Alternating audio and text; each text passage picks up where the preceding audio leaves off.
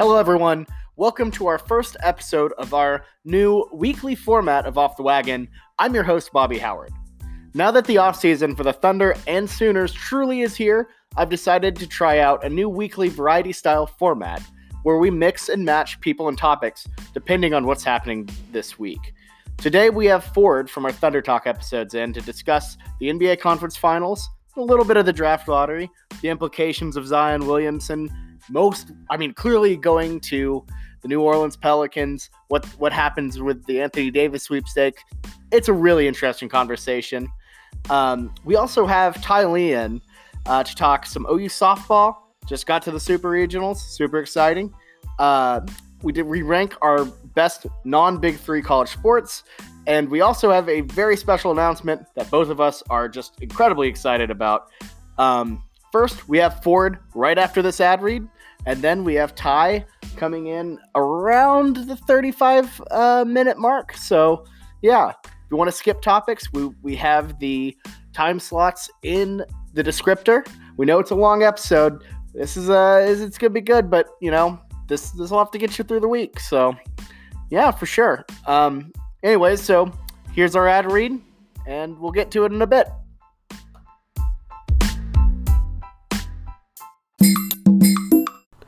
All right, I am here with Ford Brannon. You might remember him as one of our co-hosts on uh, uh, Thunder Talk. And Ford, it's good to be back uh, talking NBA. I've I've kind of been in hibernation for a bit. I love it. I love it. Yeah, for sure. So easily the most shocking thing, or at least I thought I was a little shocked with it, has to be not just the way the Warriors swept Portland, but just the fact that they swept him at all. What what what was what was your biggest, I guess, takeaway from the Western Conference Finals, which really was just over in a week? I think I mean like I predicted the series would have been five games max. I mean I really didn't see um, Portland challenging Golden State too much. I mean it was just a matchup nightmare for them, and but I thought the big I mean the biggest thing for me, or at least the biggest takeaway from that series, was really highlights how great the core three of the Warrior, the original Warriors, you know, Steph, uh, Clay, and Draymond are, and um, how talented they are. And it really just it, it was super nostalgic, kind of throwing you back to 2015 and 16. You know, watching them move all and up and down the court, and the ball's constantly moving, and it's being passed, you know, from uh, baseline to baseline. And Steph's literally, you know, doing track meets around, you know, the half court and but also what I really was super surprised about was although I did think the series would have gone five games, you know, max, I'm so I'm I'm shocked that Portland didn't pull one of them out. You know, being stripped, being uh, swept three straight postseasons, and being up 17 in game two, 18 in game three, and 17 in game four. Two of those at home, and they and, and like and they dropped all of the like didn't win a game, and you dropped all three of those huge leads, blow them all to an injured Warriors team who literally it was without KD, without Iguodala, without DeMarcus Cousins, and you can't win a game. I yeah, I I think that yeah, it, it, you if you're if you're a Blazer fan, you have to be feeling a little little bitter about how that ended because this wasn't well, this wasn't a Golden State team at full power. It's just it's kind of it kind of felt like a Golden State team who finally is like, okay, let's play now. Let's actually play some basketball. Because mm-hmm. I you don't you see Golden State have impressive performance, but it's usually like one guy decides to go off and he can. But this was like this felt like a team effort. Everyone was just vibing in a way that I hadn't seen probably since the finals last year. Mm-hmm. I hadn't seen that much ball movement. I feel like from Golden State since like 2016. Yeah, and it, it, it brings up a question that I think is a little silly. Of is this team better without Durant? I, I, I mean, you can't say that because Kevin Durant's Kevin Durant's one of the best players in the league, but also my thing is like that team just was way more enjoyable to watch. It, it they clearly looked more comfortable in that system because they're playing in a system again. It felt like mm-hmm. we were looking at a relic from from years ago. It was kind of weirdly refreshing, honestly. And Draymond's really proving my point that he's the most irreplaceable uh, player on this team when his game really opens up. I mean, he he he's like he's a point guard. I mean, well, I mean, he well, point forward, whatever you want to call it. But that the dude sees the floor like a point guard. I mean, he had a triple double. He had like 12 assists, 12, 13 assists, something like that, and he had that for three straight games. Maybe not a triple double, but he was he was playing lights out for three straight games. Yeah, I mean, he was. It was it was honestly one of the most impressive impressive performances I've seen in a playoff from him. Uh, the guy, absolute just Swiss Army knife of a player. Um, and I gotta I gotta give it up to you. You you've been you've been kind of big on Draymond, and you know mm-hmm. I we kind of gone at it a bit, you know, in our our group text about you know who's more valuable, Durant or Draymond. Well, I would still say Durant just because he's he's the second best player in the league, but what Draymond does for this team, I don't know if there's another team that would benefit as much and I don't think there's another team that Draymond would be as as dominant on as the Warriors. It's just such a perfect fit. Mm-hmm. It, it, do you really like? Let me ask you this: Is there another team in the league you think Draymond would be this good on? Um, I mean, Draymond's like LeBron. He thrives off of having teammates that can shoot lights out. So, I mean, and the team he's on obviously has the, you know, two of the arguably the greatest shooters of all time. Um, I mean, I've had, I hadn't put much thought in it. I mean, because I thought they would have re-signed him anyway in free agency. Yeah. But if there was any team that I'd say he could excel on, um, you know, maybe Houston. I could see Houston if they went like if they decided to go into like a super small mode where you stick. Draymond mm-hmm. kind of down there and you, you know you move fast, I think that would be very mm-hmm. beneficial to the Rockets. I was kind of mm-hmm. gonna say say the Spurs. I know oh, that's yeah. I know that's a little that's the a little silly. System teams, yeah. Yeah, I mean, right. I mean, Kerr is a direct offshoot of Popovich. Everyone talks about you know the whole Phil Jackson thing. Well, people forget uh, Steve Kerr also uh, played with Pop, so he's a Pop mm-hmm. disciple mm-hmm. as much as anyone in the league. Um, mm-hmm. I don't know. I, I, I get like he would be the way I'd put it. He'd be like Boris Diaw on steroids. Yeah, yeah. No, that, that's a really good comparison. Yeah, that's a really good comparison. Uh, uh, Boris Diaw made a lot of. I mean, well, he, I mean, back in the you know the 2014 finals, he really carved up that Heat defense. Oh yeah, I mean he, yeah, he was with he, running he, the floor and those crisp like passes back to the perimeter to Danny Green. Oh yeah, for an open three things I like mean, that. Yeah. He was such just Diaw was such a unique player, and you know had that kind of weird physique, you know, where he wasn't kind of was a little doughy. You know, he had that kind of weird look to him. uh, but uh, yeah, no, Draymond just. I mean, he's he's a player who I think there's a very small there's a small group of teams that could really know how to utilize him and you mm-hmm. know, I, I, think I think both the Warriors and him need to know that this is they're, they're two team. They're two, these, this mm-hmm. pairing needs to continue for them to be good. Uh, speaking and, of an, oh, go ahead. Oh well, I was going to go back to the um, conversation about which team is better. You know, the core three Warriors with or without Durant, and I would say this year, obviously with Durant, but back in 2016, you have to. I mean, people forget how deep that bench was they, I mean, there, was uh, there was Bogut, Shaun Livingston was playing great, David West was playing great. Uh, they had David Lee. Yep. Remember that? Um, I don't think David had, was David Lee in 2016. He was 15, but 15, I mean, 50. I don't. He could have been on 16. I don't know. But I'm trying. There's one more player that I'm forgetting that I, could I, really, I know really play. Um, he, he's on the tip of my my tongue too. It he uh, shoot, I'm blanking. It, he um, God, he he, he he immediately went to the Clippers after that 2016 year. I'm trying well, to remember Harrison Barnes name. was on the team too. Well, yeah, Harrison Barnes. Yeah, I, he was he was pretty good, honestly. It was, uh, but if we're talking role players, there's one guy I'm blanking so hard on his name. He had like a weird thing on the side of his head. Leandro Barbosa was playing. Yeah, Barbosa uh, was all right. Uh, Marreese Speights. Yep, yep, Mo Speights. That's what Mo it was. Speights. He tore us up in Game Five, dude. Uh, they can like yeah, that's what I'm saying. That team was really deep, and they could play. I mean, Durant like when they're thri- when they're thriving and that team is just on hitting on all cylinders. I'd probably take the Durant team just because you know it's Kevin Durant. He's the best player in the world, you know. And I mean, it's I mean you know, well, I don't know because now I'm going back on it, but I don't know. I'd, yeah, I'd, t- I'd take the 2017 Warriors over 16. But if I had them in a series, that would definitely be a nail biter, seven games. Yeah, and and when we're talking about depth, uh, it, it's it it's something to really actually appreciate with this Warriors team, with what they've done with guys who honestly, most people would say are no names. I mean, shoot, mm-hmm. just look at the starting five they had la- uh, last night. Other than the the core three, they had Alfonzo McKinnie and Jordan Bell in the starting five, and they yeah. produced perfectly fine.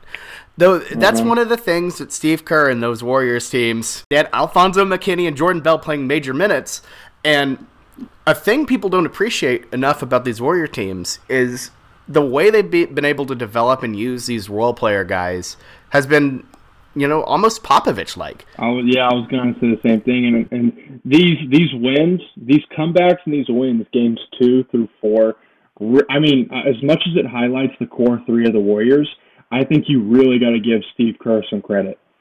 You know, because we've we've all been wondering, is he a top ten coach? Is he top five? I mean, we haven't seen him, you know, produce without you know all these all stars and now when the whole team goes down, basically, and it's just the remaining core three Warriors with a bunch of, you know, scrubs and no names, and he pulled out a sweep versus a very, very good Portland Trailblazer team who had a hell of a year.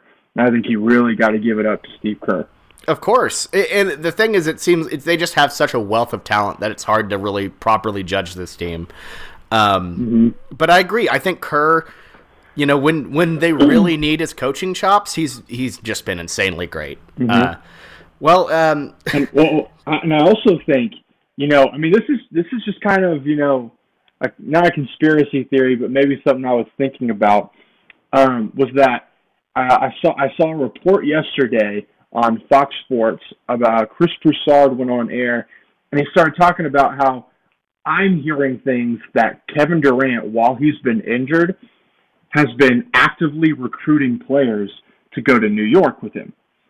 And I don't, I mean, he didn't name names on who those players were, but he said he is actively recruiting reports saying, which is basically saying, like, win or lose, I'm out of here. And I think it, uh, that um, that takes from two things. One, I think the Warrior, I mean, the Warriors, like the core three, can't help but hear that. You know, you're hearing that noise, and it might they might have a chip on their shoulders. So, and, and going back to what Draymond said at the beginning of the year, saying you know uh, at Staples Center where uh, him and Durant got in that fight and said we're, we were like we were winning before and without you. Like we don't need you. We're gonna win either way.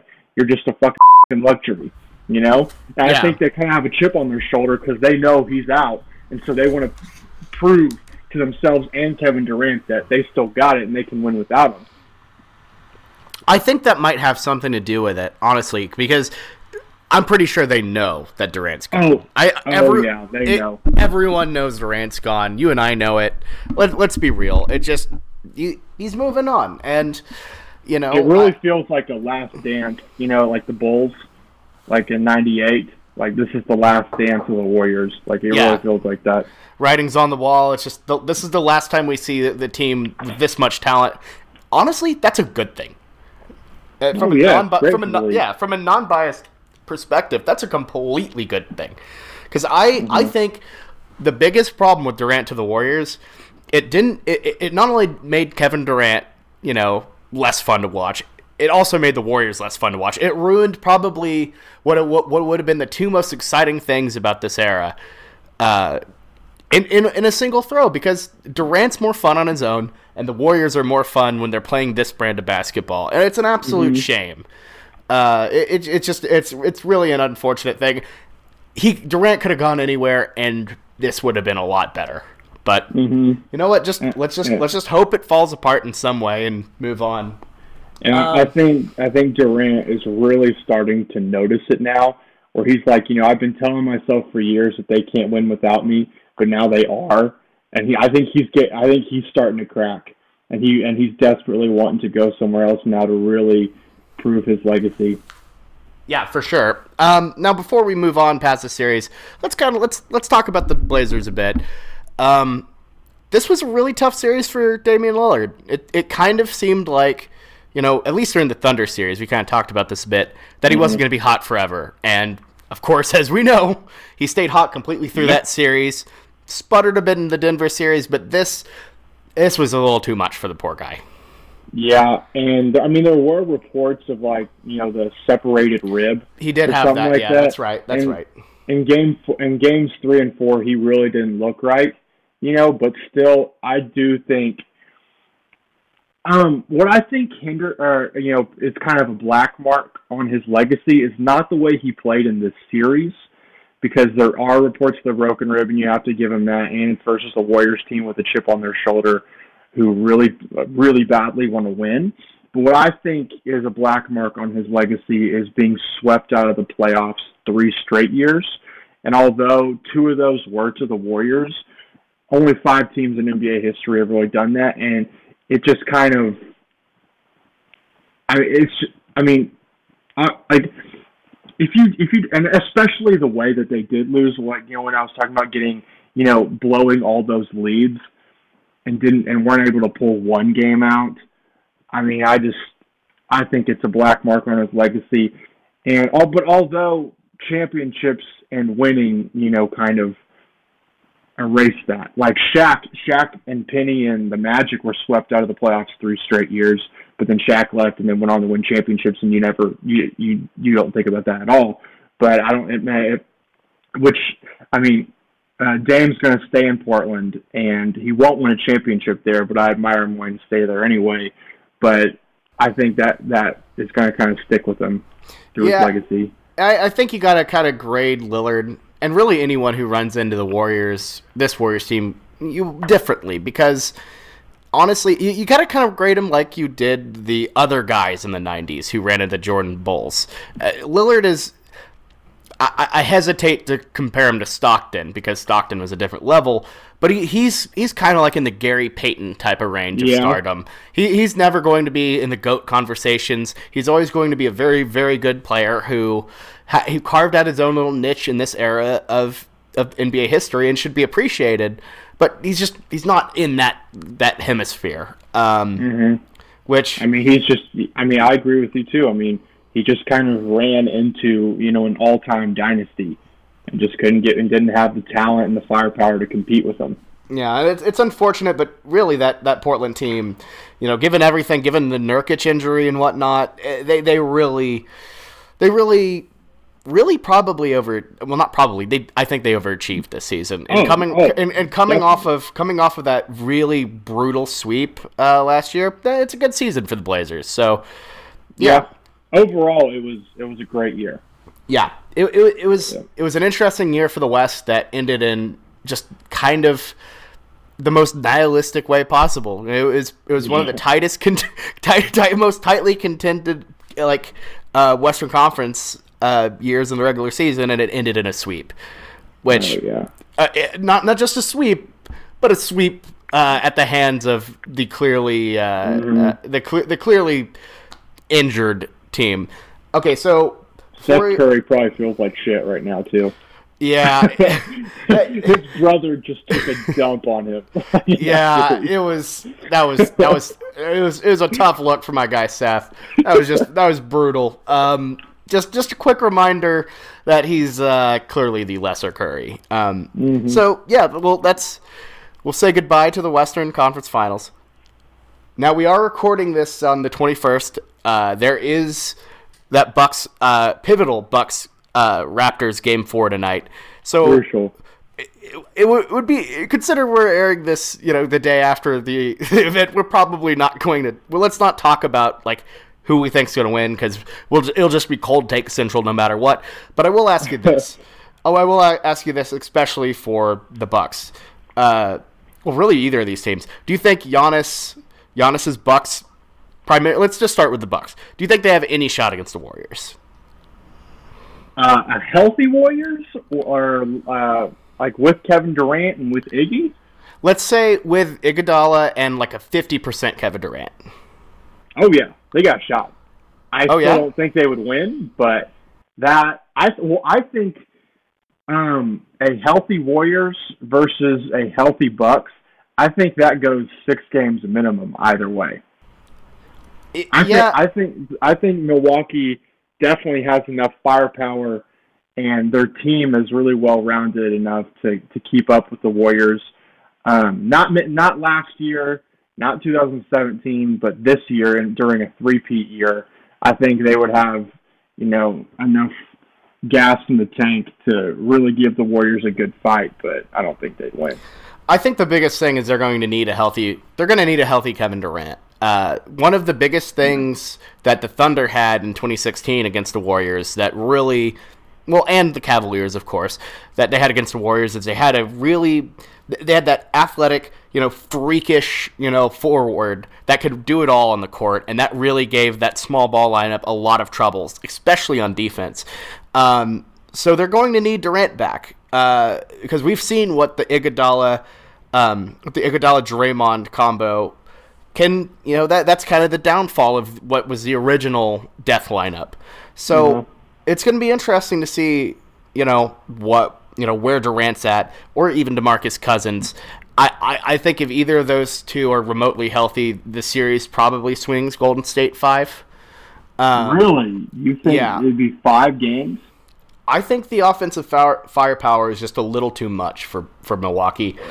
Um, now, if if Durant's not feeling, you know, full strength or anything, I could I could see Giannis having a freak game and breaking out, but he's just he's just not he's kind of struggling this series and he's partial- getting shut down by Kawhi Leonard. But you also have to, you know, I mean, he's being guarded by you know a top two defender in the league. oh yeah, of course. And the problem with the with the Warriors is, especially if Durant's healthy, they'd be layering. So you'd you'd have to go against Iguodala, then Durant, then Draymond. You know, that's mm-hmm. they're gonna throw the kitchen sink at him. He's probably not gonna get whatever he wants inside if everyone's healthy. Um, but it's it's going to be an interesting series. I'm I'm excited to see how that potential series pans out. I was going to say this one's not over. This one is not over.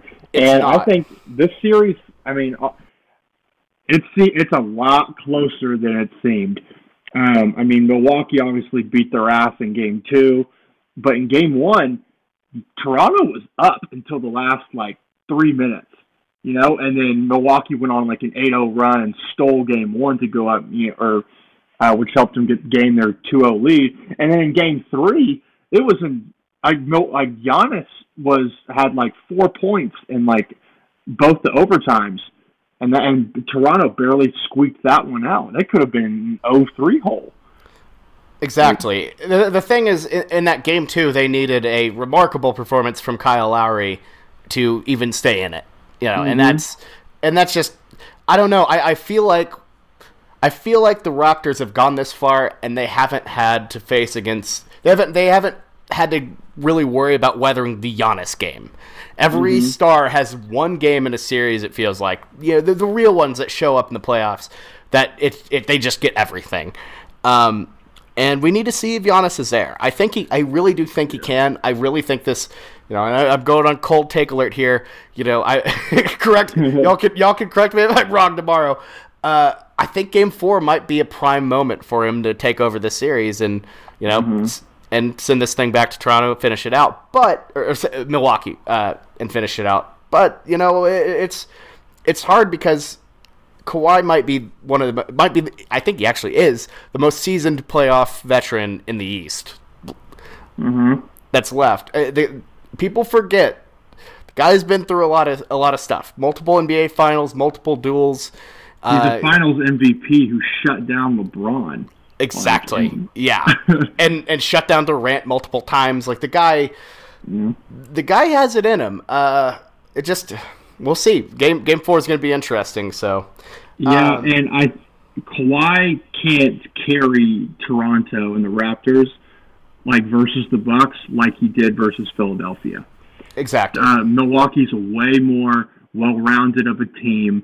They have the best player in the East in Giannis, and I, I mean, I think mainly the reason why Toronto has been barely hanging in this series alive is because Kawhi's had to carry them, and uh, the bench, the Toronto's bench really has just played mediocre. Yeah, it's it's it's been tough. Kawhi's just had to be that guy because I mean, anyone who's watched Toronto the past couple years know that their biggest players always shut down, you know, in the playoffs at, at some point. And mm-hmm. Kawhi's just not that type of guy, and he's he's he's been carrying them. So uh, and uh, Siakam hadn't played like most improved player at all. he, had He good, not played. He hadn't played that great in the last like five games. Yeah, yeah, that's that's true. They they they really need Siakam to be that guy. Uh, I'd argue that Siakam's probably the real number two, other than like Yeah. over Lowry. Over Lowry, Siakam Well, is for just Lowry, for Lowry being a playoff choker, he's played decently well, like in these these playoffs this postseason. yeah. Well, before we move on, uh, let's just touch a little bit on uh, on the on the lottery. So, obviously, crazy stuff with uh, uh, Zion Dude. going number one, or will probably go go number one unless they go insane to There's the no- New Orleans there's no Pelicans. way. there's no way. There's no way. I Um, mean, unless New Orleans wants to be like pull like a Sacramento Kings move or something, or draft you know Darko Milicic like Oh, God. LeBron, you know. oh God, yeah, that that Darko pick always always the worst. you literally could have had Dwyane Wade or Melo. Yeah, and not and not only that, but you for, Yeah. you forget what that Pistons team was. You know, they won the finals the very next year. Uh huh. You know, How with they get that that Uh, anyway? they had some sort of trade with Memphis, I believe, or something. I, it, it was some sort of had some sort of deal that you know they got a sweetheart of a you know of a pick out of I don't know. I the, the The Memphis Grizzlies, thing. yeah, something like that. It was it was crazy, but swindled the Nets into giving up your next six years of worth of first round picks. and it's still weird to me that the Nets somehow buried like crawled their way out of that, crawled their way out of giving you know throwing the kitchen sink at Allen Crabbe. It, it's it's remarkable. It's remarkable. It was really hard for them not to, but they they withstood the urge. Exactly. Well, no, they did it anyway. So they, they, I, mean, guess they it- didn't give him a max. It was close. no, they, they gave him they gave him a contract that was very absurd. Um, Oh, but how do you feel that this new lottery format, you know, changes? Uh, do you, are you are you a fa- are you in it. favor of it? I love it. I love the chaos. Oh yeah, because it gets rid of tanking. Because now the top three worst teams this year, literally, I mean, I mean the Knicks, the, the Knicks got the third pick and they had the worst record, and then Cleveland and Phoenix had the second and third worst, well, and Chicago had the fourth worst, and they ended up what was it, five, six, and seven, or did Chicago get eight? Uh, I believe Chicago has seven. Yeah, Yeah, like so, I th- that com- that completely just um, I think changes the mindset of a lot of these teams that are trying to tank for next season. Really saying that we almost have a better shot being trying to be competitive. You know? Yeah, I, I think it's really setting it. I, I think it's something where when they changed the, the rules, it didn't set in, you know, to people that if you have the fifteen percent, that's still very small. That's a very big difference.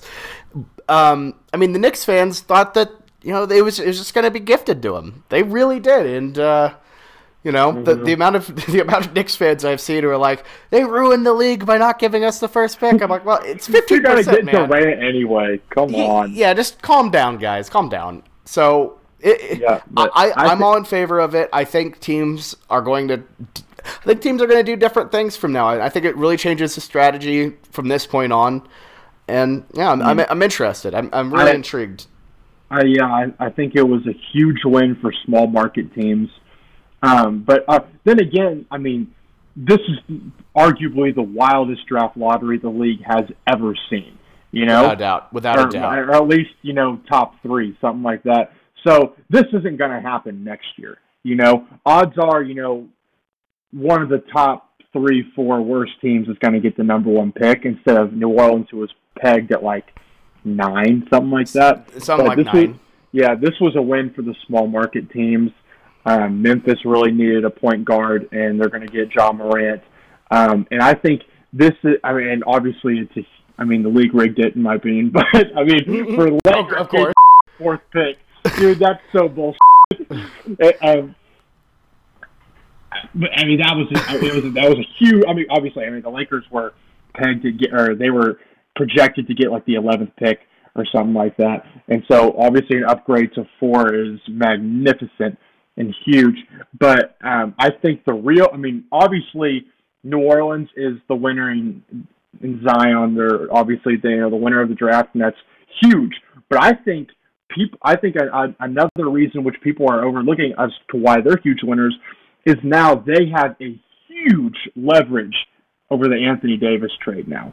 Oh, of course. They they really I mean they can do whatever they want. They can make Anthony especially if the league uh, puts into the same place, you know, the, the rules they had towards the end of the season. Make make Anthony Davis stay there. You know, maybe he gets some like I don't know, uh, Stockholm syndrome. Likes playing with with Zion. You know, yeah. he gets he gets he gets a feeling of it. I, I don't know. I just well, it, it really you never changes know that how their chemistry is going to work out. Exactly, it changes that dynamic entirely. I, am really excited with it.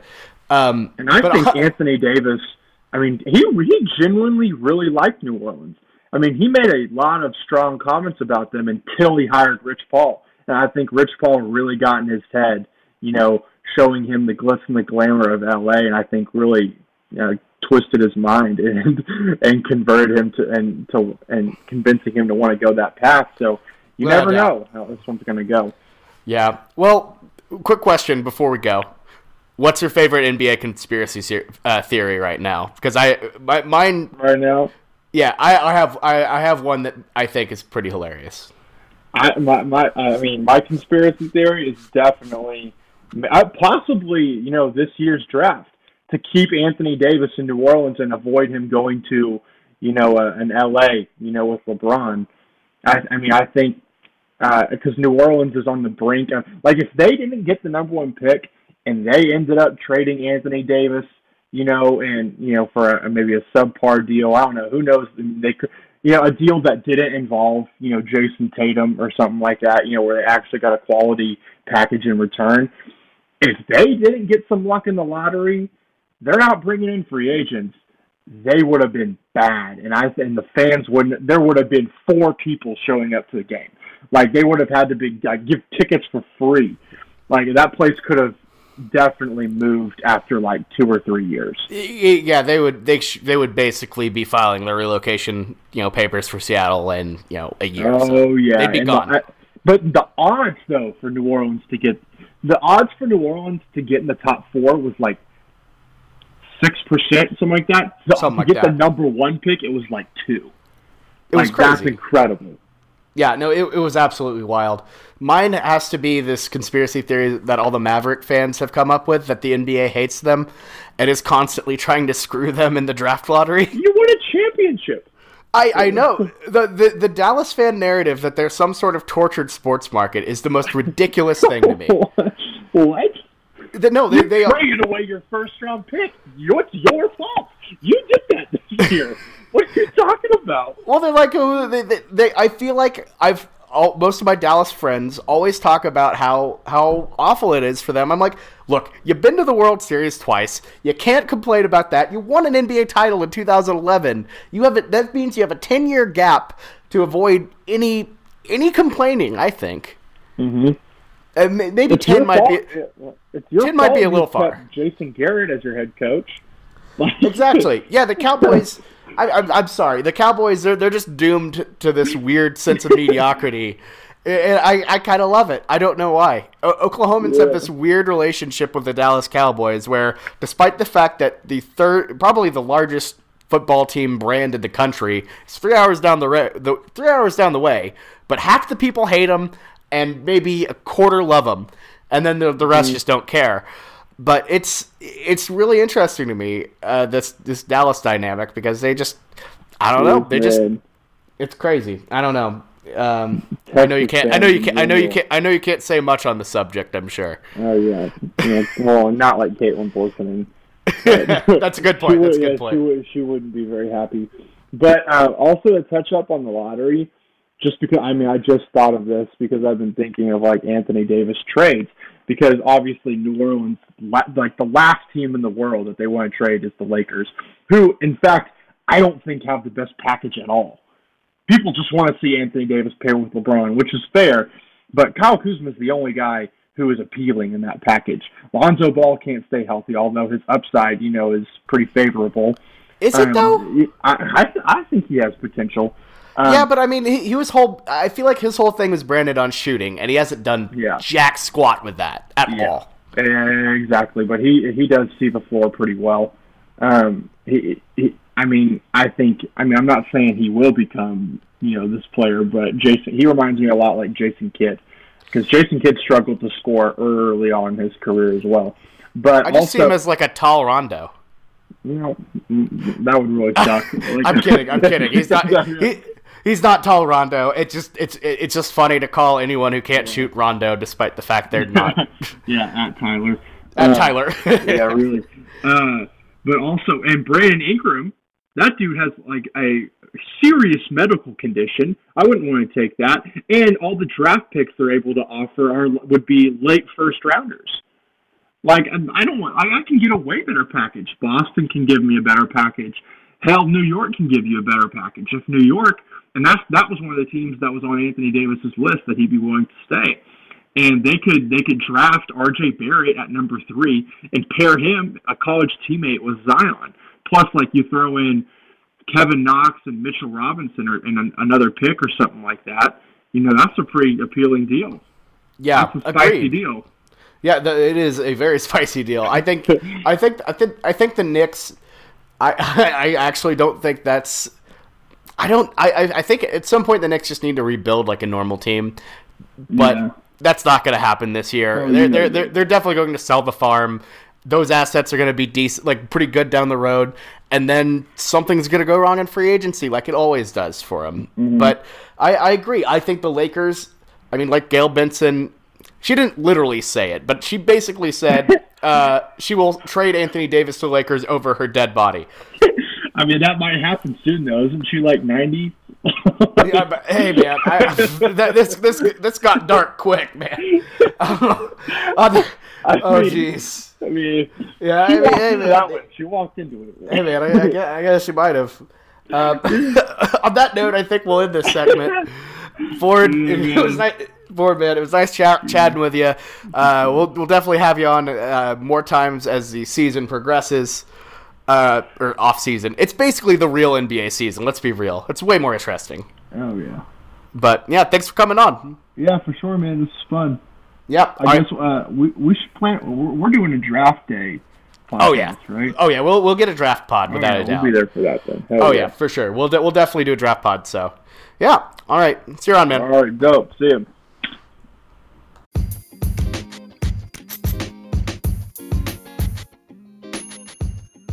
Oh, hey, you're still here. Well, thank you for listening.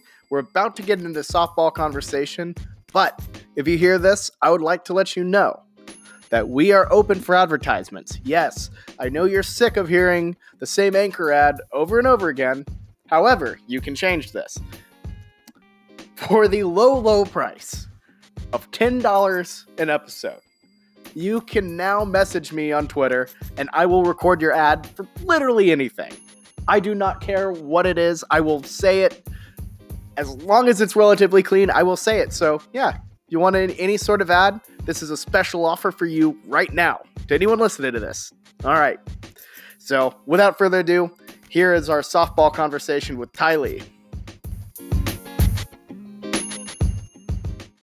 Next segment, we are here with Ty Lee. Ty, welcome on. What's going on, everyone? Hello, Bobby. Glad to uh, glad to be back on. Yeah, for sure. So y'all definitely listened. Y'all have heard Ty before. We've done some pretty all-time classics like the uh, mascot ranking and you know some other. Uh, I what was it? The tradition one? Yes, college uh, college football traditions is another good BuzzFeed level journalism. Oh yeah, it was. It was. We. Yeah. Well, you've definitely known him from the BuzzFeed stuff, but uh, we're here today to talk a little talk a little OU softball. Everyone's favorite. Uh, you know, sport to watch when everything kind of shuts down in the summer. But before we get into that, uh, quick announcement uh, here. Ty is joining me as uh, the firm co-host of the Schooner Pod. Jameson will still be around. Uh, he'll he'll definitely pop in a, t- a ton. He's still a co-host, but you can expect Ty every week. Me and Ty, we got it. So Ty, welcome, welcome to the uh, to the big leagues. Thank you. Yeah, I'm excited. I got the uh, I got the call up to the to the big leagues, mostly because Jameson is is doing something with his life, and I am taking my second freshman year of college, so I'll have some more free time. But we're gonna give you guys some quality content, so there's that. Yeah, for sure. It's about to be good, some good stuff, and I'm sure you're excited to be moving back to Oklahoma. So, yeah, yeah, Virginia is great, and uh, North Carolina was great, but I'm excited to be coming back. We're gonna cut the whole Virginia is great thing just in case Key's listening, so he probably isn't. No, I'm, I'm kidding. I'm not gonna do that. we can't give him kidding? too much. We can't give him too much credit. All yeah, right. Who are we kidding? No one's listening. Okay, continue. for, for, Ty and I will be giving you some great OU football content down the line. But uh, for now, let's talk about the one sport that everyone cares about, mainly because we're actually good at it OU softball. So, uh, Ty, how much have you been paying attention to your softball this year? Okay, so I'm not to lie, being in Virginia, I've had more coverage than I thought I would have just because of when softball comes on at just the time of year. I've been able to catch a few games here and there, but uh, not not as much as I would like. But I would like to be able to go to to many of the games. So, I mean, TV is is one thing. Oddly enough, I think I can watch softball more on TV than I can baseball. Which shout out to OU baseball, they're actually relatively relevant this year, which is awesome to see.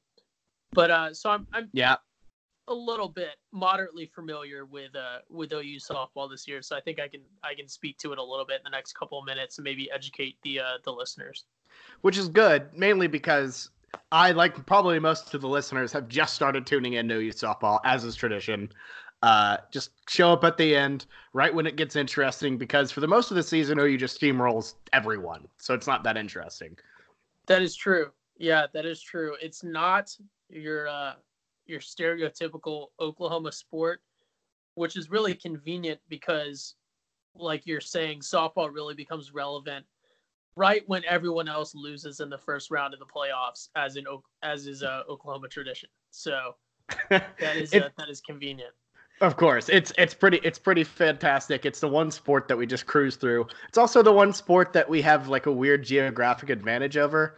I always feel like whenever we play teams in you know the playoff or something, it's always I don't know. You'll, you'll always end up like Clemson in Florida, and you have to go all the way over there, or uh, in Miami, or Florida State in Miami, or basically anytime you're in Miami, you're playing a Florida team or someone on that coast, or uh, you uh, let's LSU in New Orleans is a death trap.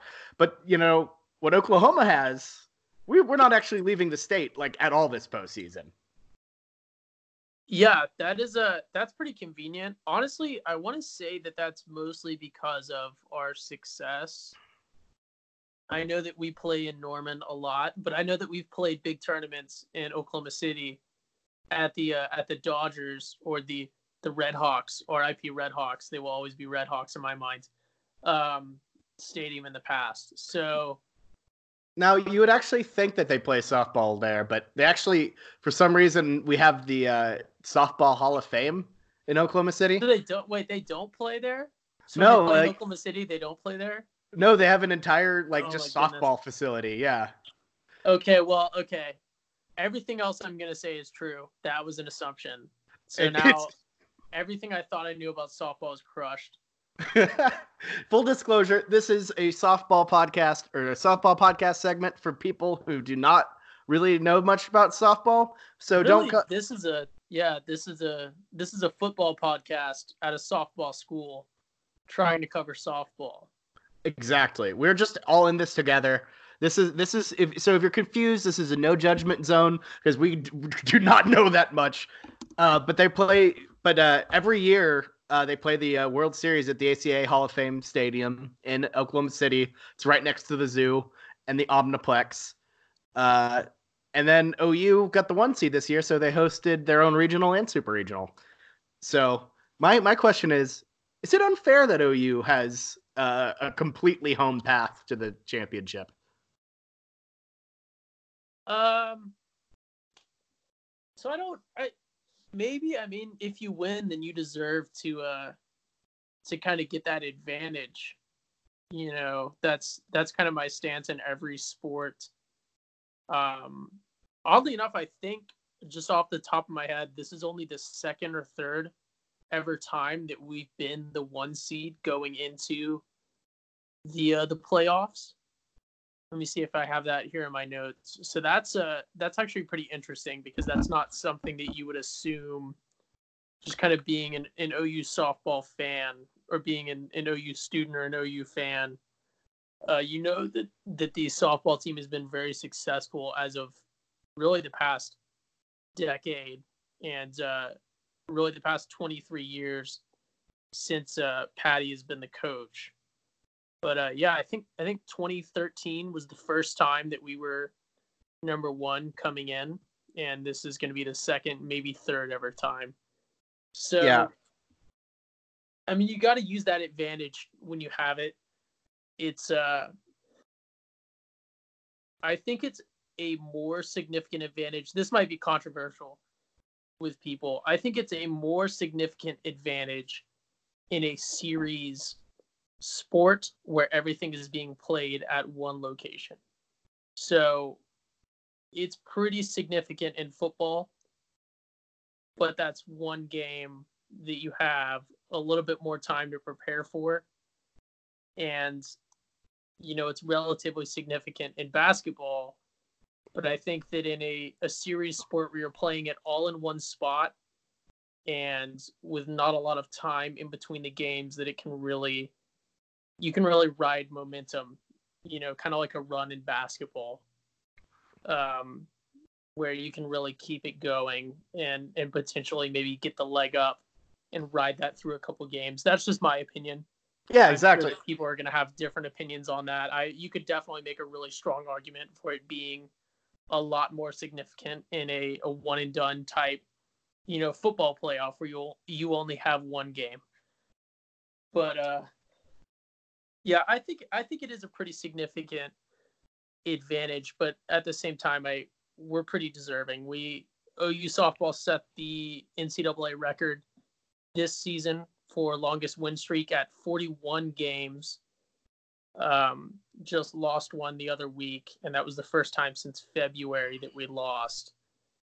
Um, which is that is I don't know how many other OU sports, if any other OU sports, hold an an NCAA win streak, but I thought it was kind of interesting that uh, even the 41 game softball streak where they play, you know, a significant number of games in a season is still less than than OU football's 47. So I thought that was pretty cool. I had to loop football back into it, but Of course. yeah, Well, and and not only that, that was just the home win streak. Uh, like overall, I believe it? they.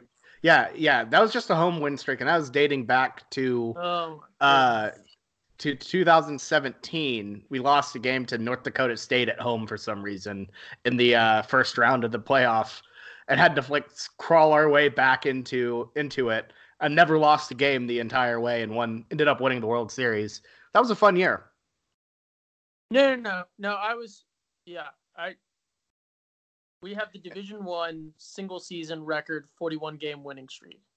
Yeah, yeah, we had we had yeah we had the we had the. That's right. We we also Okay. had the, the we, Yeah. we did have a regular season streak going too. You're right. You're right, and that Yeah, got broken okay. with that last I just wanted to check that. I I made a promise a few minutes ago that I wasn't going to spit out anymore. No, you you Oh, I, I had a, I had them mixed up because both of them were in the 40s. The home streak, Yeah. the home streak, and the um, yeah. I just saw a commercial with Bob Stoops taking a shot. I'm sorry to I, I have to deviate here. I just saw a commercial for Matty McMillan's Irish Pub, and Bob Stoops with his little goatee is just taking a shot with a group of people. He's really living his best life. Shout out to Bob. Oh yeah, I was uh once again, I don't know if I did this in our group chat. I was hopeful again uh in these past couple weeks that the the dream scenario of Bob to AD and, and AD to president would occur. But uh that's okay. Bob is uh he's living his best life and he's happy, so that's the important thing. yeah, no for sure, and you know that. I don't know. The XFL looks like it could be fun. Anyways, we are we are we, we need to grab ourselves. we, keep looping this back into football. This is a softball pod for a softball school. You, yeah, we are we, we are we are softball and gym school now. Well, not even now. We've always been that, but it seems like. But so OU softball. In case you didn't know, very good. This seems to be probably one of their best teams ever. Um, mainly because a lot of the the two major offensive players that you that I uh, remember from the 2017 and 2016 runs, Shay Knighton and Sydney Romero are back. Both have the big bats. Sydney Romero uh, just set a school record for, I believe, at bats in general. But um, yeah, no, the, in terms of offense, we're one of the best in the country, averaging some like eight runs per game. So they're good.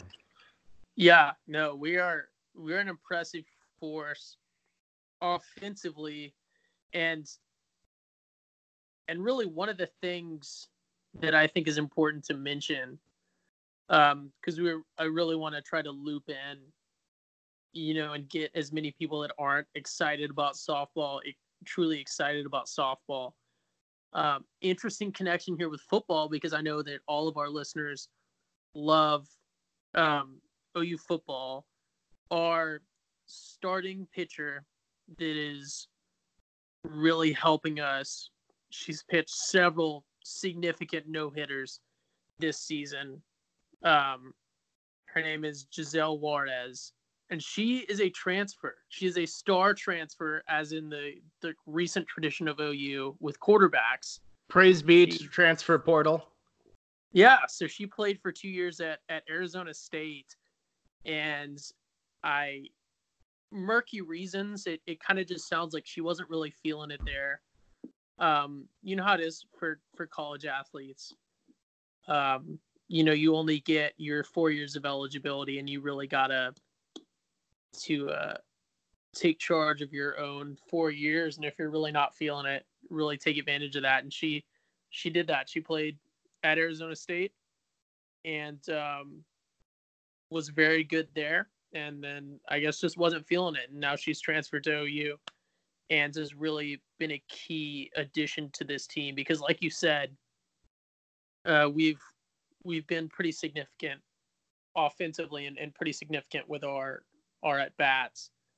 But to have someone that is able to go up there and consistently dominate from the mound, which I, I I believe that's proper terminology for softball as well, is just been so crucial to making this a complete team that uh, really has a chance. Like I, I just double checked my notes. This is the second time ever. uh, like I was saying that we've been number one coming into the uh, the tournament.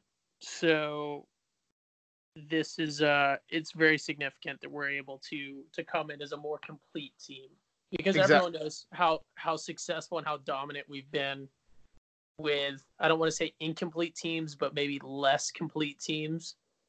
So she's been a she's been a really awesome addition. Exactly, and you know one one of the things that made the 2017 softball team so good is that pitching combo of Paige Parker and Paige Lowry. Lowry were just unstoppable at times. I mean, they uh, the fact that you can have two pitchers who were some of the best in softball rotating were I mean that just that is just absolutely brutal. Um yeah. losing the, yeah, and losing them was a big issue, but uh G Juarez seemed is, is absolutely a, a, a, dominant player. Um in, oh, in the, yeah, I forgot I forgot they call her G. Oh yeah, it, it still works.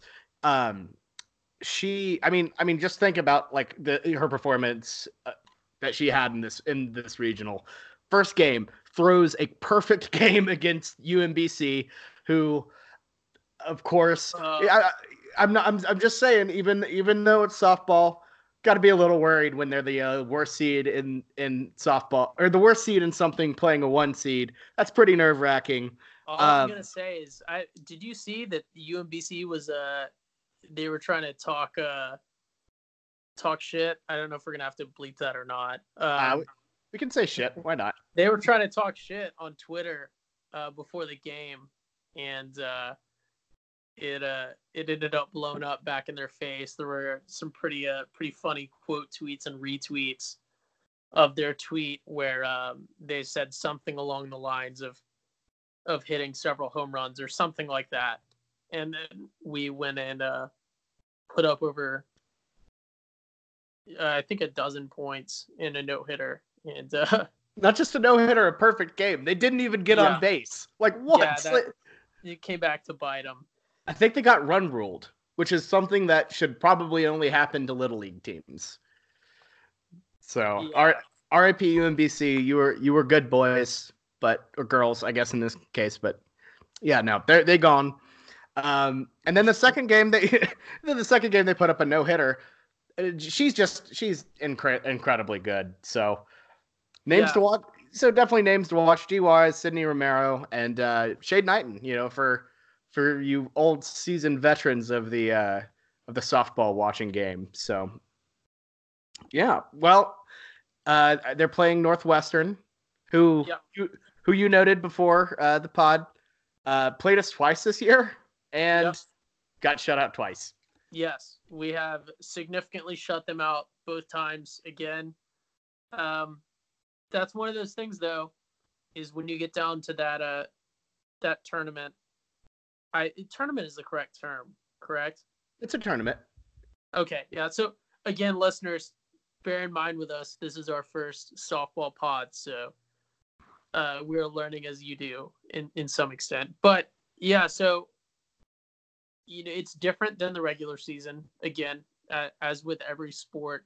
But I I don't foresee Northwestern really being any challenge at all. And I think one of our one of our advantages coming into this is the fact that we had that 41 game winning streak that was then broken very recently by Wisconsin. So that's still on the players' minds, and and that was one thing that that I saw with it is my opinion was awesome that we set the record, but now it's been broken. What's done is done. You can't control the past, and now they don't have that weight on their shoulders anymore. And and uh, Patty Gasso kind of echoed that again. The head coach, um, everyone knows, you know, Natty's for Patty. She kind of echoed that as well after the loss. Uh, she said that uh, previously that the win streak was continuing, but the team was looking, and this is her it's kind of flat. And um, she thought that the loss was going to ultimately turn into to a good thing. Yeah, um, you know, because that that pressure is gone, and and it kind of snaps you back to reality too. At a at the same time, showing you that hey, we're not perfect. You know, we aren't fallible. Uh, you know, Wisconsin is a better team than Northwestern, but it, it is important to keep that uh, that mental game centered again because ultimately these are still college athletes. You know, you're still dealing with people that are in a, a very young age group. That mental game is huge. Exactly, because you just kind of, I don't know, it, it just you can just calm down and play softball, which helps. But I don't know. I, I feel I, I feel pretty good about everything. So uh, yeah, first... I do too. I'm not I, I'm not worried about Northwestern. Uh, we'll see what uh you know comes down the road. There's everyone at OU because softball is unfortunately kind of a secondary sport. Everyone seems to think that we're, very dominant, which we are, but I think that around OU maybe there's a a false sense of just how dominant we are. We are very dominant and we have been for a long time, but there are other teams that really have been just as dominant that we'll end up seeing down the road. Exactly. Because like we are dominant, but I don't know. Th- that those SEC softball teams are pretty darn good, as we've seen in several World Series. But yeah, I- am looking forward to it. Uh, first game is on Friday, and pretty sure you can watch all correct. of them on. Yeah, can watch all of them on the ESPN network. So check it out. Um, tickets sold out in three minutes today. Actually, they did. Yeah, that's yeah. what I was gonna say. Is I, I uh, love, love, love, love going to OU softball games. I love going to OU baseball games as well, and uh, but softball is just something special. I definitely would recommend that anyone go uh, to any OU softball game that you get the chance to in Norman. It's a it's a really neat experience with a yeah. really awesome group of fans. Because, like you said, the tickets sold out super quickly.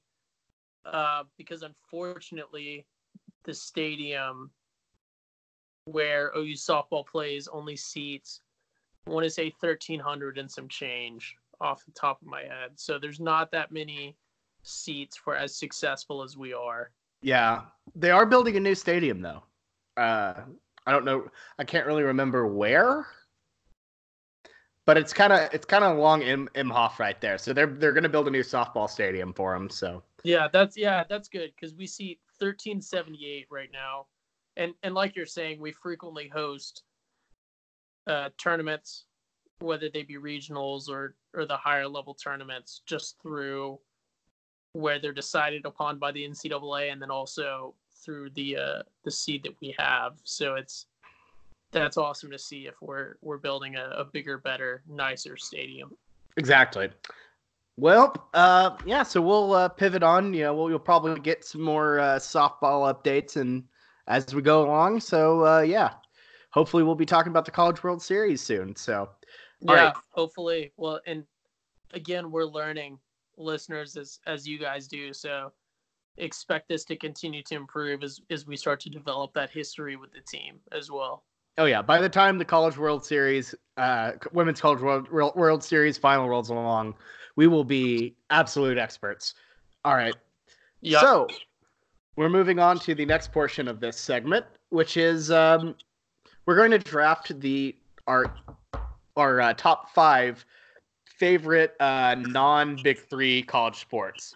So that means football, ba- uh, basketball, and we're gonna go baseball, uh, all eliminated. So kind of the secondary ones. We're gonna show love to the ones that uh that that really don't get enough love. So I'm gonna flip a coin, which is yeah, I know it's uh, terrible radio. You can go first on this one. I've gone first on the past two times we've uh we've done lists. Okay, yeah. So I'm, gonna, so I'm gonna pass the baton off to you. You can take the uh first shot here. Okay, cool. I was I was gonna lie anyways and give myself first pick anyways. So okay. Um, all right. So my first pick. I know we literally just finished talking about it. I'm gonna go softball. Um, I think softball in in some cases, I think OU definitely included, uh, can actually kind of be the third best sport and and at some schools. It has a different energy than baseball. I feel like uh, I feel like the game moves faster. I feel it has just this energy that baseball sometimes doesn't have. There's a like this level of passion to to the game, a little less decorum than baseball usually has, uh, even in the college level.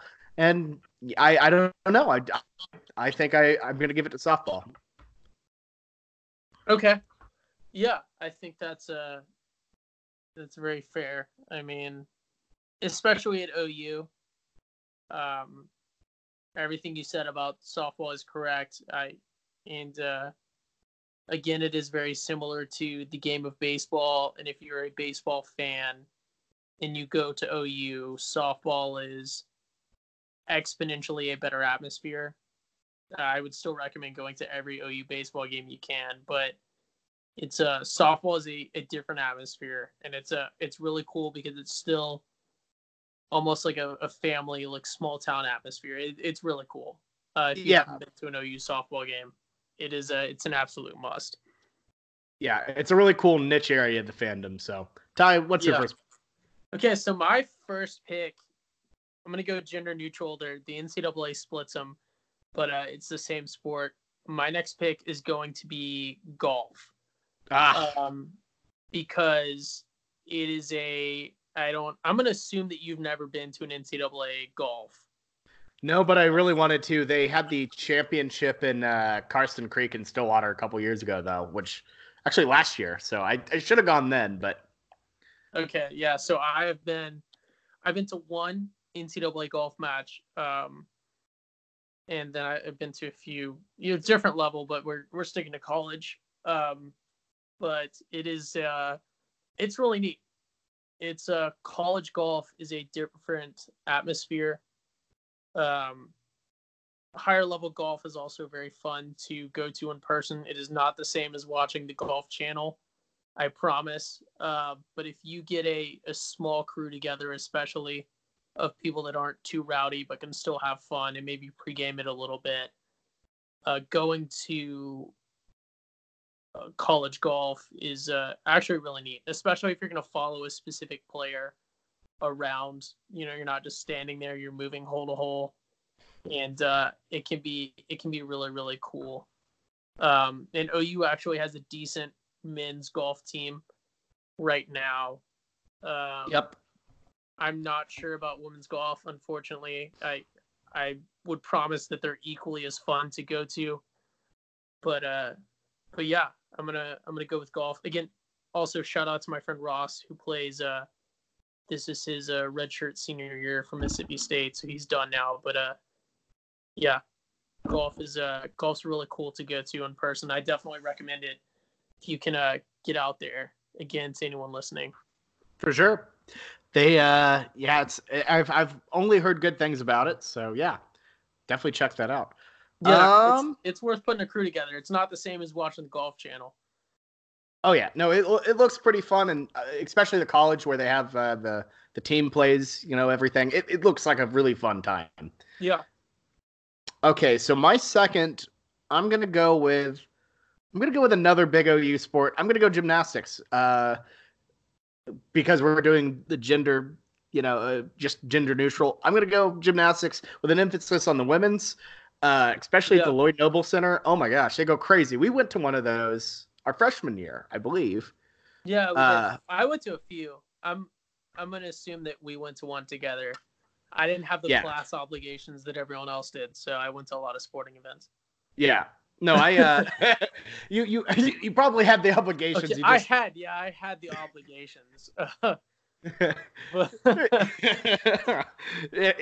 I'm pretty sure one time you skipped a uh, class to go to the cat, or uh, you skipped a test to go to the calf at one point.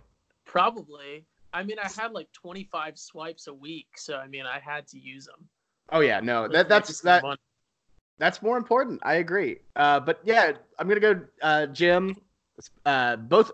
I mean, OU is absolutely Jim You, Both the men's and women's absolutely kill it every year. Um, women's just won another. The women's gym just won another na- national title. Men's like came narrowly close So to winning close. another one as well. Uh, but yeah, no, that's that is an experience, especially at the Lloyd Noble with uh with the women's gym or gym. It people pack it out. It's a it's a fun fun event, especially because everything's all kind of going on at once. You track it all, very high pace, very exciting. Yeah. Uh, it's yeah. free as well and it's uh yeah it's really cool. I again i can't speak highly enough to go to as many sporting events in person as you can period. But uh gymnastics is really neat. It's even if you're not really even paying attention it's just an awesome venue to go to and, and hang out and uh talk to people get to know people. It's very casual very friendly. You will see people that know so much about it and will be tremendously friendly and, and willing to explain it to you if you just go alone like a weirdo, for example, and just happen to sit down next to some people that uh, know a lot about it and stuff. So it's yeah. Yeah, I, I can't speak enough to and again that's a little bit unique to OU just because of the success I don't think it's unique to OU. I, I think if we were a school that wasn't good, maybe it would be a little bit different. But at OU, yeah, it's it's an awesome atmosphere and it's it's an absolute must. yeah, for sure. What's your second? Okay, so for my second, I'm gonna have to go with this is a really wild one for OU specifically, but it's one that I kind of have always enjoyed watching in person, and that is I'm gonna go gender neutral again. That's tennis.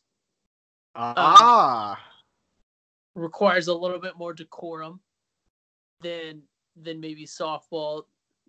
No more than golf but it's it's a it's neat again to uh, to go and observe. It's more fast paced you're sitting there. So it's cool. I'm kind of basing my list off of what is fun to kind of watch in person i think um but yeah tennis is uh is really neat i don't uh really can't speak to OU. Men's might even be club at OU. I don't even know. it's if in varsity. It's varsity. Okay. Yeah, we, we've gone we've gone pretty far at uh at times. Shout out to my guy Spencer Papa. Uh, but yeah, no, we, I think we lost in the finals a couple years ago to UVA. But we've we've been pretty decent at, at men's uh, tennis specifically. Yeah. Yeah, but I I looking back, I really did not utilize uh, the most of my free uh, non-football basketball uh, sports, but tennis would have been awesome. it's okay. I, I am I'm recording this pod, podcast filled with regret. Anyways, um, okay, so my third. We'll sneak I'm, you in. Yeah, yeah, yeah, you can sneak in. I'm sure you can you can sneak into gymnastics and everything else. Nobody cares. uh, I'll just flash the OU ID. They don't they don't scan it. I still have it. Yeah. They'll be confused why there's a class of 2018 ID, but I'm like, hey, you know what? Sixth year. We'll we'll, we'll, we'll pretend I'm a sixth year, not not Oh, graduated. seen it before. That's true. Oh yeah, no, no, for sure. Um, okay, so my next one, um, you know, I'm gonna go. OU doesn't have uh, a a varsity of this, but I'm still gonna go. I'm still gonna pick this just in general for NCAA. Uh, ice hockey. Uh, not a really Okay. big deal. Yeah, it's not a really big deal in this part of the country, but in the Northeast, it gets absolutely intense. They have uh, their their version of the Final Four called the Frozen Four, um, and it's usually just a war between bunch of northeastern schools like Boston University, Yale, and then you got like Minnesota and North Dakota, who just I don't know. It, it seems like a just a really fun type of event. They pack it out, and yeah, I'm gonna go ice hockey.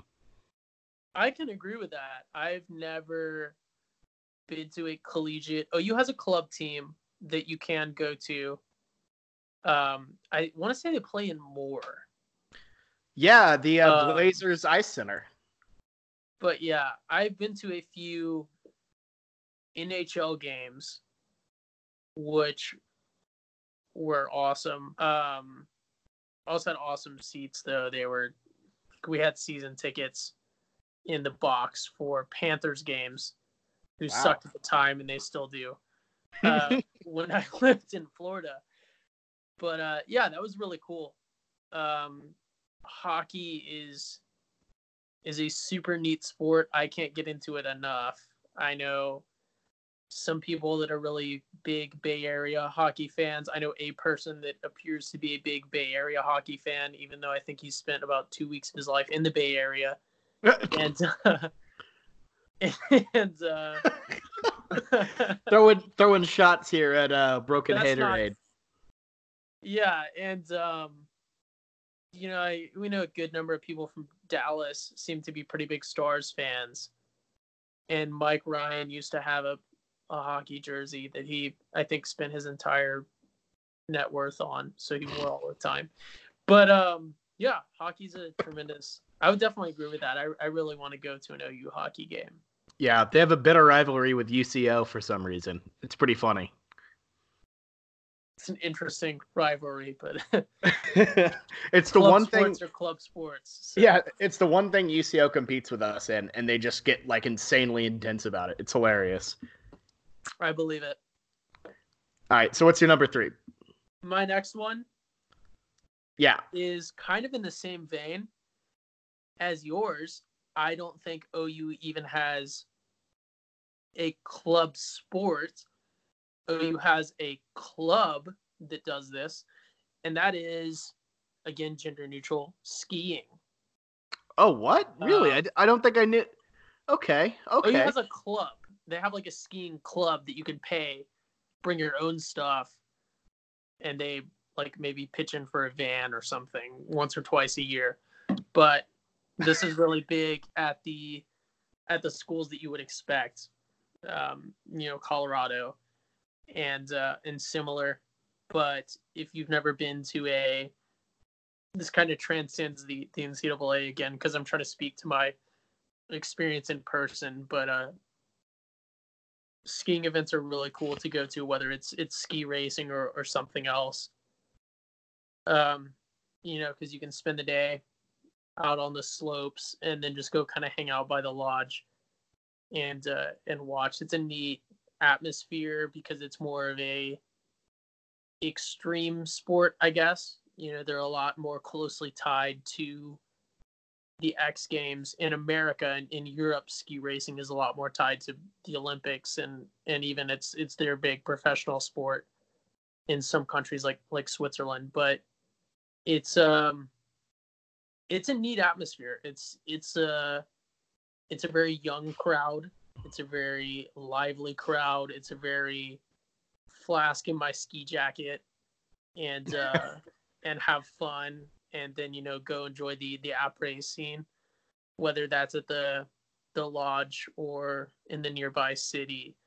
But yeah skiing i'm gonna have to go with uh just because i love it uh skiing and boarding and uh, just the atmosphere in the town. But yeah for sure I, i'm not gonna lie if there was an ou ski club i would just assume that it was some sort of underground cocaine society yeah that's what i would assume oh they have a skydiving club now too that I oh wow about the other day. I think they're trying to gauge interest, but yeah.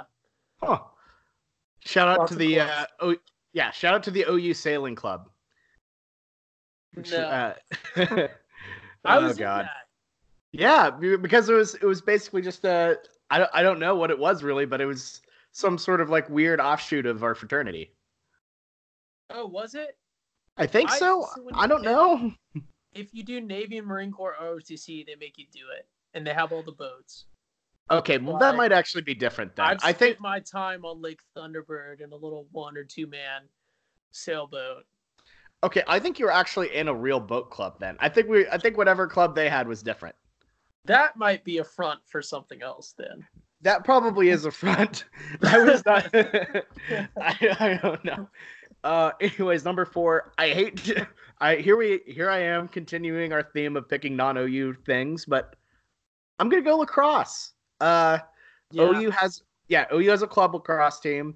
Um, cool guys. Cool. cool. guys from what I've heard. So I I don't mean to interrupt you. I'm gonna. Oh no, you're fine. Go for it. Pitch. OU has a club men's lacrosse team. Really cool dudes. If you come from a background where you can get along with douchey people from I again so, sorry if we can say that. You could say it. Go for it. That's hilarious. We'll bleep that part out. If you can get along with prep and private school kids from dallas and houston which if you're in a house at ou that's not a we'll just bleep this out because it'll sound funnier. If you're not into to your house if you're if you get along with uh with private school kids from Dallas and Houston, the dudes would love to have you. I haven't spoken to one in probably two years, so I don't know anyone on the current team, but they would love to have you at their games. They're during the school year in the spring. They are after school, kind of like IMs. They're usually out at the IM fields. They would love to have as many people there as they can really cool dudes again. I would definitely recommend it. They basically pay for everything themselves. Um, but definitely, if you can support the men's lax team at OU, do it. Didn't mean to yeah. interrupt, Bobby. You can continue. Oh no, you're good. We that was that was incredible. Also, R.I.P. Ka. Uh, not really. Yeah. Not, not, not just really. kidding. Don't act. Uh, not actually R.I.P. Ka. You guys sucked. Uh, anyways, uh, I'm gonna go lacrosse. I had a brief stint as a lacrosse player, by the way. Ty, I don't know if you knew that. Uh, shouts at to Edmond. OU? No, no, no, no. At in Edmond, uh, when I was I was a wee lad in middle uh, school. I I I, I, I played professional football in Austria. Yeah, well, I actually quit lacrosse so I could I could train for that. My I don't remember what my position was, but I I had a big stick and my job was to hit people. So that's all I really remember from my lacrosse days. But it was fun. I enjoyed it. Um, and this pick primarily is uh, is a shouts to to Taylor Keys, who is our uh, uh, in terms of in terms of friends, definitely the resident Lax bro, and uh, has naturally. Yeah, naturally. Being, being that yeah. he went to school in Virginia, I, this is oh, not oh, yeah. a jab at Keys' hair, which is also tremendous. It's actually good now. It's actually like a like a good haircut. So yeah. Anyways, anyways, um, yeah, I'm gonna go lax. Shouts keys. Uh, from what he said, the college lax games were pretty good. So, all right, moving on Did to he play at UVA because that's actually kind of impressive.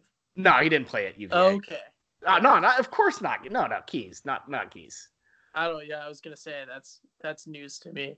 Oh no, we, uh, we, we would have talked about it. He, he played in like high school or in middle school. I don't know. I don't really know. Anyways, moving on to number four. Okay, my next one. This is going to be off the wall. I'm going to lump men's and women's into one. Um, again, broadly similar, a little bit different at the collegiate level, and this is because I have some connections to it, and that is going to be rowing or crew. Oh, men's oh yeah. And women's. Um, and I'm gonna call that one because the Olympic Training Center in Oklahoma City. So this is something that you can go experience. It's an awesome workout, um, pretty easy on your joints, and uh, it's a great full body kind of cardio, but still some strength. And I think it's interesting because the Big 12, when it comes to women's rowing, is kind of one of the premier, if not the premier, conferences when it comes to women's rowing. So the Big 12 has obviously its member teams, but then there's affiliate schools that are affiliated just for a specific sport. And the Big 12 includes for rowing schools like the University of Alabama, um, Old Dominion University, right down the road from me here in Virginia. Um, Shouts to the Monarchs. Also, yeah, it also includes uh, I want to say the Air Force Academy, um, and several other uh, kind of like San Diego State, not San Diego, South Dakota State, um, and I want to say Wyoming are also among a few other schools in the Big 12 for women's rowing. And, Tennessee and, uh, too. Yeah, in Tennessee. So several what you would assume to be SEC schools are actually truly Big 12 schools because nothing really compares to women's rowing. Uh, women's rowing is the benchmark of college sports. Yeah, and then uh, I know uh, I know several um, former men's rowing athletes at the collegiate level from the Naval Academy, where it's a very significant um, sport. So uh, actually, shout out to to Drew Craig from uh, Tulsa, who is a uh, a captain in the Marine Corps, but he he rowed at the Naval Academy. Oh, uh, nice. As well. So yeah, I I'm gonna have to go rowing because I've been exposed to some people that are passionate about it. It has a good uh, Oklahoma City connection and then an interesting Big 12 connection. Yeah, for sure. Also, also, yeah, if you if you row, you're more, way more likely to possibly get ripped off on your social uh, network you started. Oh my goodness, I was gonna say that. I was gonna, I, I, a, I was gonna make a Winklevoss connection. yeah, that. Sorry to. I, I just I just took your Winklevoss joke right out of your hands there. They made out fine. uh, they made out fine on crypto. Yeah. Oh yeah. No, they're they're they're good. They're good. They, we, this I I do not feel bad for the Winklevosses one bit. Um, yeah. All right. I'm gonna go with my last pick.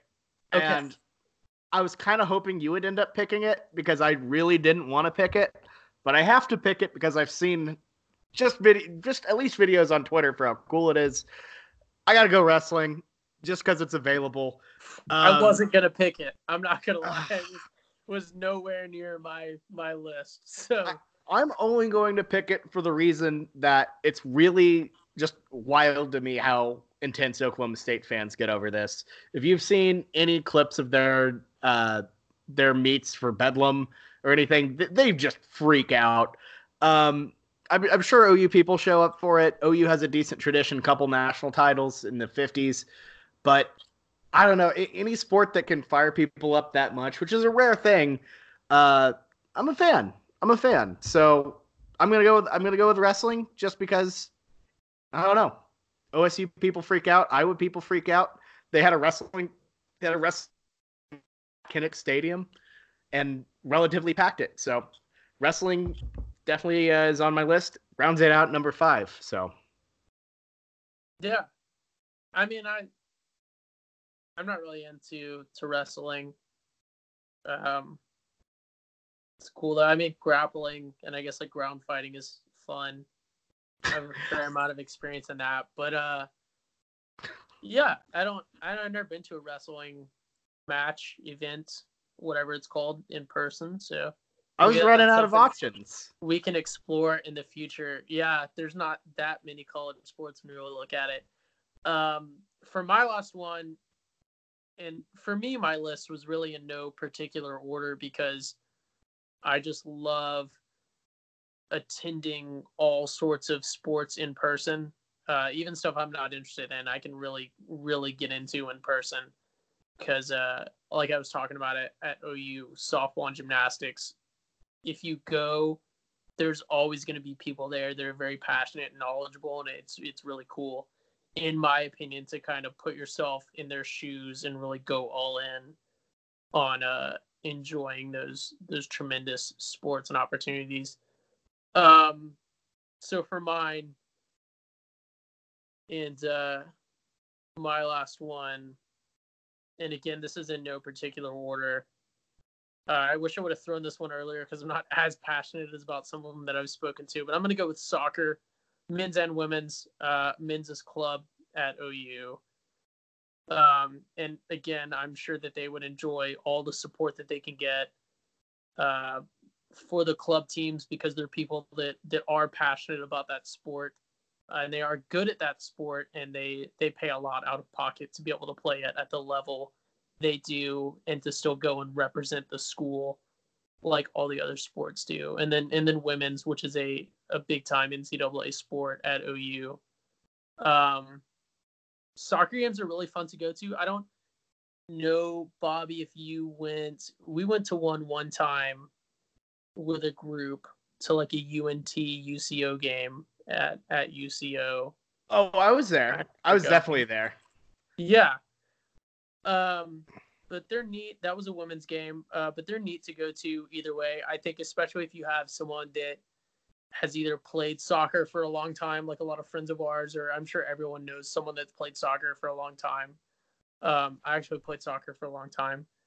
Um, or just someone that, again, we know someone like this as well that maybe never really played soccer, but is just really into FIFA. Um, so they think they know about soccer. um, but yeah, they're they're neat to go to. Um, and uh, it's just a great. I can't speak to enough to, you know, go out and support the club teams. All the events are free, and they they absolutely love anyone that goes at OU. And uh, really, if you get a good group of friends together, any any sporting event that you can go to live is uh, is going to be a great experience. So yeah, I'm gonna for my last one again in no particular order is gonna be both men's and women's soccer at OU. Yeah. Uh, I know only women's is in NCAA at OU, but I'm sure there's a men's soccer team out there. Is it's it's club. It's a club Yeah. team. So they they play other universities and they uh they wear OU uniforms and they they travel and and everything else to go and play in those those tournaments and everything. But they they pay pretty much everything out of pocket or a good amount at least. So yeah, definitely go support them. I I'm not sure off the top of my head when either of their seasons are, but uh Yeah, I know the I think the women's is in fall, and I have no idea about the men's. But uh, just to recap, uh, here are our teams. Uh, so I have softball, gym, uh, hockey, lacrosse, and wrestling. and I and uh, Ty has golf, tennis, skiing, row, and soccer. So yeah, just just a little reminder, you know.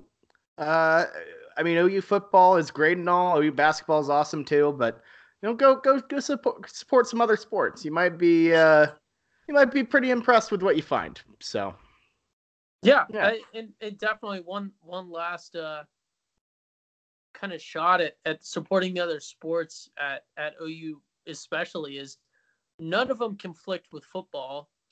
Um, a few of them here and there may overlap with basketball, but they're all free to go to as a student if you're still a student, and they're just great experiences. It's it's just a great excuse to get out with your friends and uh, and go do something neat. If if you know you're into that, it's a great excuse to to drink. And uh, everyone that plays those sports again is a they're a student athlete and they love nothing more than seeing people in the stands or people you know out at the field there to support them because every one of them that we've mentioned are out there playing representing the school and uh, really giving it their all so yeah absolutely support support all the uh, ou sporting events that you can for sure all right. Well, I think uh, I think that pretty much wraps this up. Uh, Ty, do you have uh, any final thoughts before we uh, end this thing? Not on this podcast, but everyone, stay tuned. We have a lot, a lot of good content lined up and planned for the future. Some some unique stuff that you've never seen before, and uh, some of the old stuff that you've uh, grown accustomed to love. And uh, it's I know we're gonna have a little bit of a change between me and Jameson, but I promise that you guys are gonna love the upcoming season of the the Schooner Pod, and and like Bobby said, Jameson's gonna be a periodic and consistent addition to the uh, the pod as well. So if you love some of his segments like Cruton Corner, don't don't give up because I can't speak to recruiting at all. Oh yeah, well, we'll, we'll still going to be there. So yeah, everyone should be really excited for yeah. Uh, hopefully the best season yet.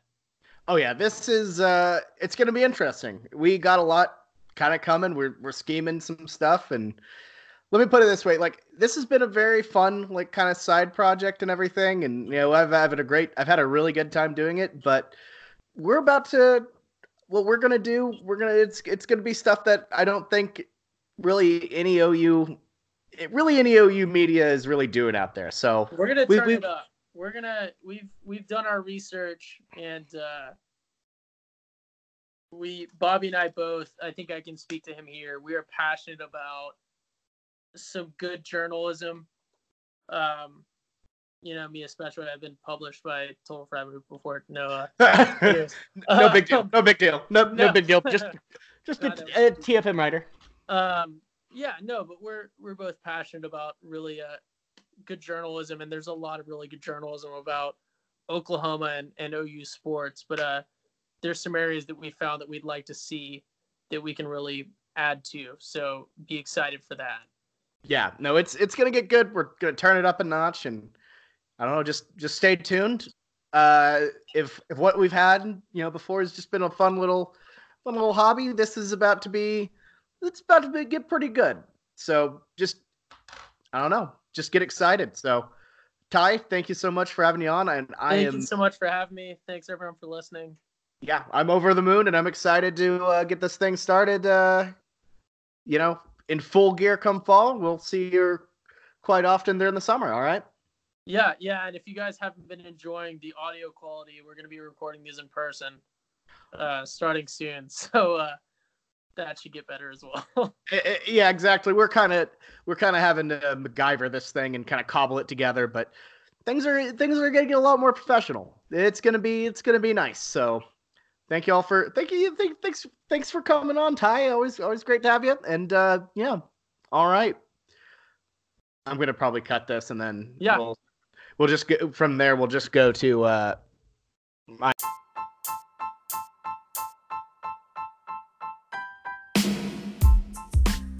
All right, so that was our podcast. Thank you guys so much for listening.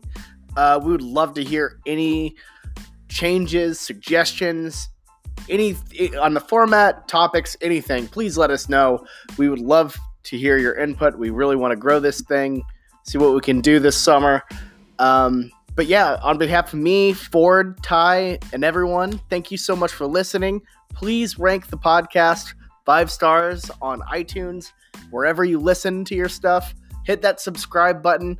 You can hear us on Stitcher, Spotify, Apple Podcast, literally any anything out there. So please, please, please give us some love out there. We really appreciate it. Helps us grow. And uh, yeah, so thank you so much for listening. This has been Off the Wagon, and we will see you next week.